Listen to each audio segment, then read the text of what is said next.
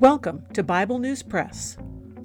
Our goal is to discuss biblical faith beyond cliches and buzzwords, whether such words are religious or political. Sometimes we sit around the table and fellowship.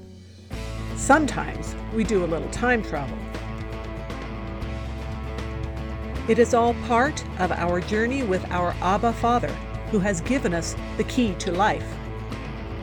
We do it with Jesus, and we do it together. Welcome. Hello, I'm Laura. I will be reading Psalm 83 from the World English Bible. A song, a psalm by Asaph. God, don't keep silent. Don't keep silent, and don't be still, God. For behold, your enemies are stirred up.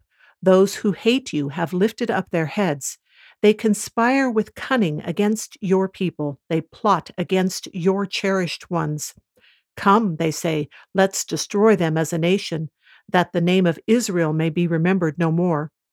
For they have conspired together with one mind. They form an alliance against you. The tents of Edom and the Ishmaelites, Moab and the Hagrites, Gebal, Ammon, and Amalek, Philistia with the inhabitants of Tyre. Assyria also is joined with them. They have helped the children of Lot. Selah.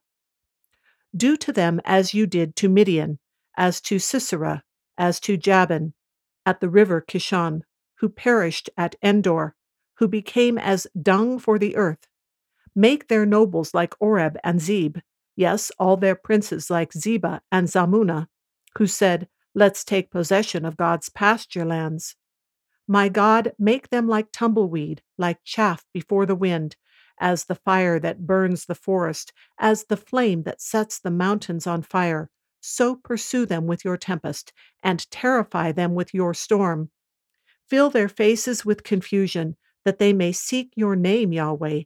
Let them be disappointed and dismayed forever. Yes, let them be confounded and perish, that they may know that you alone, whose name is Yahweh, are the most high over all the earth. That is the Bible News Press segment for today, but not the end of our journey.